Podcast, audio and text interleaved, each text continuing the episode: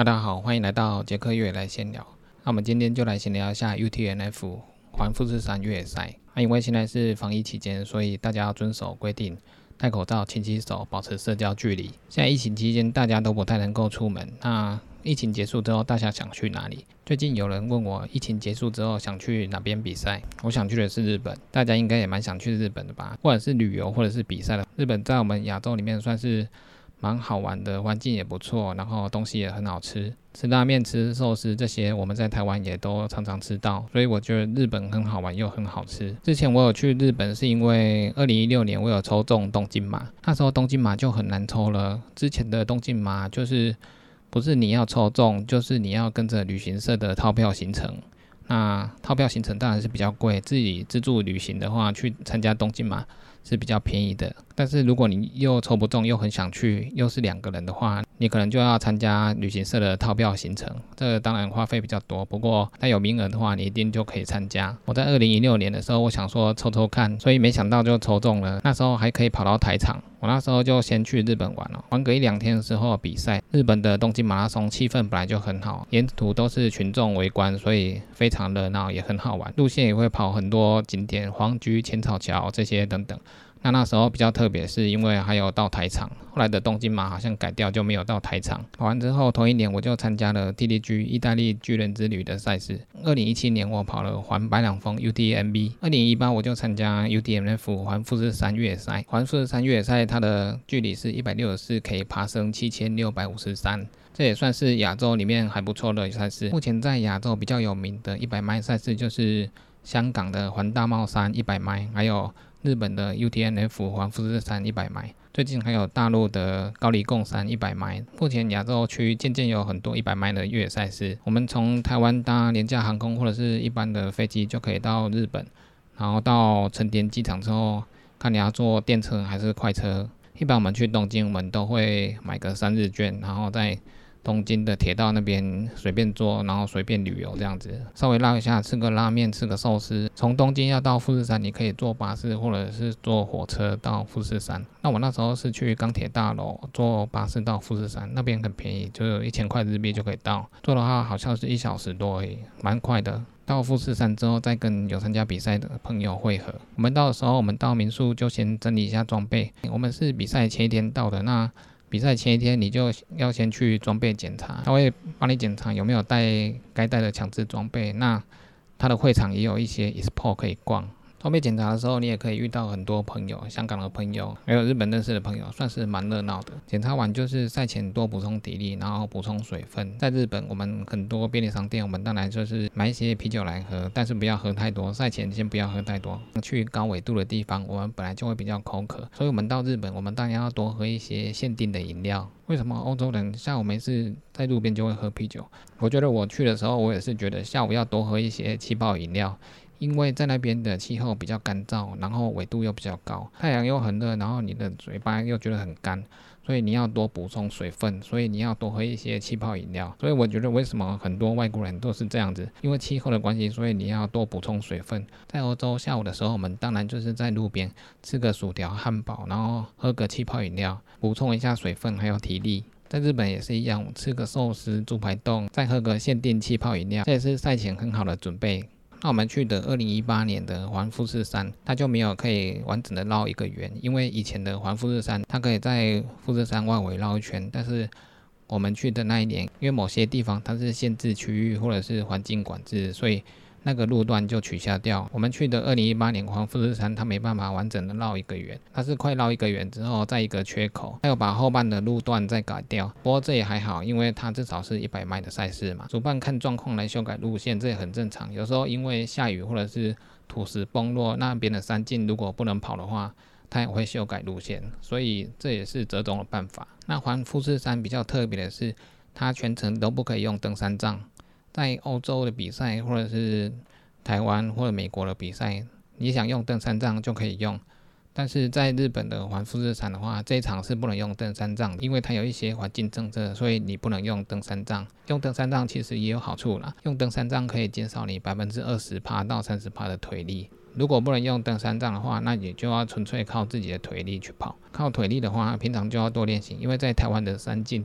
你要用登山杖比较不方便。我们比较少有宽广大草原的环境，除非你去高山，或者是去擎天岗，或者是草林古道那边有大草原的环境。但是去其他的山径，因为山径比较小，树枝又比较多，所以登山杖其实不太好使用。不过我们参加比赛就是要遵守主办单位的规定，他说不能用，我们就是不能用，因为大家条件都是一样的，大家都没有用啊。因为不用登山杖，我们一样可以跑。富士山它的起跑点不是在河口湖，它是在富士吉的儿童乐园那边。简章上面有写说，一开始的话你要不要搭他们的接驳车？那我们从国外去参加的选手一定是会搭接驳车比较方便，当地的选手就可以开车去。富士吉儿童乐园，因为终点是在河口湖，所以我们那时候住的民宿正在河口湖，所以我们早上就是从河口湖准备一下之后，我们就去搭接驳车。他接驳车在你到起跑点之后，就在那边等一下。那边的起跑点也蛮大的，一个大草原。那主办会在赛前跟你说一些话。欢迎大家来参加这个比赛等等。我记得那一天比赛的时候，天气也算蛮冷的。一开始以为会下雨，不过还好，就是阴天，稍微可以看到一点点富士山。起跑之后，大家就是先往公路起跑，然后跑一段公路之后开始进山进。那进山进之后就开始塞车。如果我们速度不是很快的话，一开始二十 K 之前就会不停的塞车，那你只能尽量在空旷的地方超车。一开始跑我们还是稳稳的跑就好，不要爆冲，这样子到后面才会比较有余力。那我们从起跑点起跑之后，我们就先跑到。A one 的二十三 K 富士宫那边的补给站，二十三 K 的补给站主要是一些水果、饼干、饮料、面包，让你做基本的补给。这样，因为只有二三 K，所以大家会补给的东西还不多，大家就吃一下，补个饮料，补个水分，就又出发。那 A one 出发之后，我们接下来就到 A two 的利利那边，大概五十 K。那因为我们起跑的时间是中午十二点，所以到利的时候已经晚上了。那那时候晚上的时候，那个补站蛮大的，那里面还有这个赛事很有名的炒面。因为炒面我们平常在台湾也吃得到，晚上的话它还有热汤、味增汤，还有很多热食给你吃，所以你在那边可以稍作休息一下。因为晚上要继续上山的话会比较累，因为每个人的睡眠习惯不同，然后因为已经跑了五十 K 了，所以再继续往前进的话要补充一些体力，然后要把精神维持好。不过因为这种大赛事，因为有很多选手，所以它山上的灯都是蛮多的，大家一起上山那就比较不会惊慌失措。要跑到快凌晨的时候，我们往 A 山的本赛湖前进，那 A 三的本赛湖大概是六十五 K，那那时候也快凌晨了，在那边补给一下之后，后来上山我就开始吐了，因为可能身体状况没有调整好，然后上山之后就边吐边跑这样子。天气不错的状况下，你胃不好的话，这样子就有点可惜，就有点跑不动，所以我们就慢慢前进。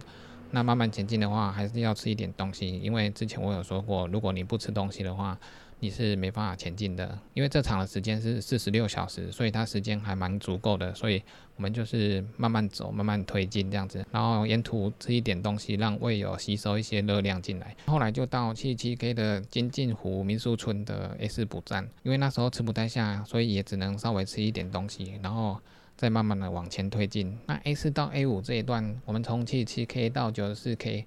那 A 五是圣山站，这一站其实就在终点的河口湖那边。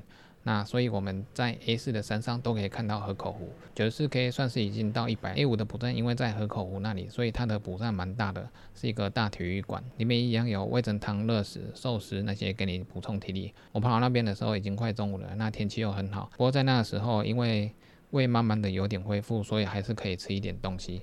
所以休息一下之后，我们就继续再往前跑。那从 A 五到 A 六的人烟补站这一段要先跑一段公路。那在这一段公路的路边，我看到一家全家。到全家补站的时候，我就去买个苹果来吃。后来吃了苹果之后，我发现我本来想吐的感觉就不见了。吃苹果的时候觉得苹果很好吃，那时候就代表说胃口渐渐有上来了。那到 A 六的人也补站那边是一百一十三 K，所以我那时候时间还蛮充足的。那时候我们就是在继续的慢慢推进，可以吃东西的地方，我们就是继续慢慢的补充能量。后来到一百二十八 K 的 A 七山中湖补站之后，天色已经入夜了，所以我们开始又要在夜间前进。不过我那时候觉得晚上特别冷，因为日本的纬度本来就高了，所以入夜的时候本来就冷。那你又上山的话，那会更冷。如果你是热量补充不够的话，你就会特别冷，尤其是跑步起来的时候更冷。但是我们还是有带一些保暖装备，你慢慢走是还好。在 A 七补站的时候，我记得那时候他有在抽检你的强制装备，因为那时候入夜，然后你又要上山。那距离也到了一百二十八 K，所以你的体能下降的状况下，主办单位就会在抽检你有没有头灯啊，有没有保暖装备这些装备。所以大赛事因为人很多，那主办单位要更严格的要求每个选手身上都要有强制装备。那你有这些装备之后，他才会让你继续前进。后来我们慢慢推进到一百四十一 K 的 A 八。二十区卡补站，那那边补站也是算是在山上的一个小小的补站。我记得好像是凌晨四点到六点到的。当你天气要转天亮的时候，那个时段是最冷。那因为你又跑很远的，所以在山在山上那种冷的感觉是特别的明显。当然补站的时候，我也是补一点热食，然后。吃一点东西，然后就继续上山。然后从 A 八到一百五十五 K 的 A 九富士吉田补站，到那补站的时候已经天亮了。那时候我觉得我的胃的感觉已经好了，所以那时候我可以喝可乐。可乐的话，因为让可以让你心情好一点，然后你又可以补充水分和糖分，所以我觉得那时候的可乐真的很好喝。再补充一点食物之后，我就继续前进。那 A 九富士吉田补站已经一百五十五 K 了，所以我们距离一百六十四 K。剩下九 K 而已，所以后来那最后九 K 还是要爬几座山，下山之后就会接到河口湖的道路上，然后你再绕过那一座桥，就会抵达终点。那时候我抵达终点的时候，天气是很好的，所以我们这次去跑环富士山，我觉得天气是很好的。这一场还是蛮好玩的，因为日本本来就离我们很近，然后它的东西又很好吃，然后风景也不错。在这比赛当中，它的路线几乎都可以看到富士山，所以我们看到了早上的富士山，还有傍晚的富士山，还有晚上的富士山。然后还有天亮时的富士山，算是蛮有景点的一个赛事路线。在二零一九年的时候，他有举办，但是因为天气不好的关系，所以他有取消比赛。在二零二零年又因为疫情的关系，他又没办法办。二零二一年结果疫情又还没有恢复，他也没办法办。所以明年的话，希望疫情可以结束，然后他可以顺利举办。不然主办单位真的是很辛苦，因为他都已经做了很多的规划，还有一些准备。然后都没办法举办，真的是很惨。那主办迪木一本来就是日本的越野高手，他也是很热爱这个活动，不能举办的话，他也是感到很难过。取消比赛对他来讲也是很痛苦的决定。二零一九年更惨的是，很多国外选手都已经到现场了，但是因为他的天气不好的关系，所以他忍痛取消比赛。所以取消比赛对他来讲是一个不容易的事。对选手也是非常可惜的事，所以希望明年他的 UTF 可以顺利的举办。疫情结束的时候，大家都可以去想去的地方走走。所以我们现在就好好的遵守防疫规定，戴口罩、勤洗手、保持社交距离。那以上就是今天的杰克月来闲聊，就这样喽，拜拜。